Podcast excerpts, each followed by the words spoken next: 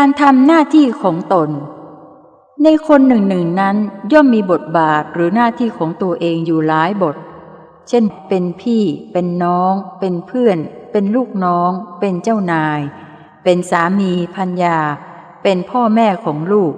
เป็นสมาชิกของสังคม และเป็นประชาชนของประเทศเป็นต้น บทบาทเหล่านี้จำเป็นจะต้องถูกปฏิบัติให้เหมาะสมควรแก่ฐานะของตน จึงจะไม่ถูกติเตียน และยิ่งปฏิบัติให้ดีมากขึ้นเท่าใด ก็ยิ่งจะได้รับการสรรเสริญมากขึ้นเท่านั้น เช่นลูกที่ปฏิบัติต่อพ่อแม่ได้ดีเยี่ยมกว่ามาตรฐานทั่วไป ก็จะได้รับการสรรเสริญมากเป็นพิเศษ การทำหน้าที่เหมาะสมแก่ตนเอง แก่บุคคลรอบข้างและแก่สังคม เช่นนี้ จึงจะชื่อว่า เป็นผู้มีหลักธรรมประจำใจ และปฏิบัติตนสมควรแก่ธรรมแล้ว ดังพระพุทธพจน์ว่า ผู้มีธรรมเป็นหลักควรประพฤติให้สมควรแก่ธรรม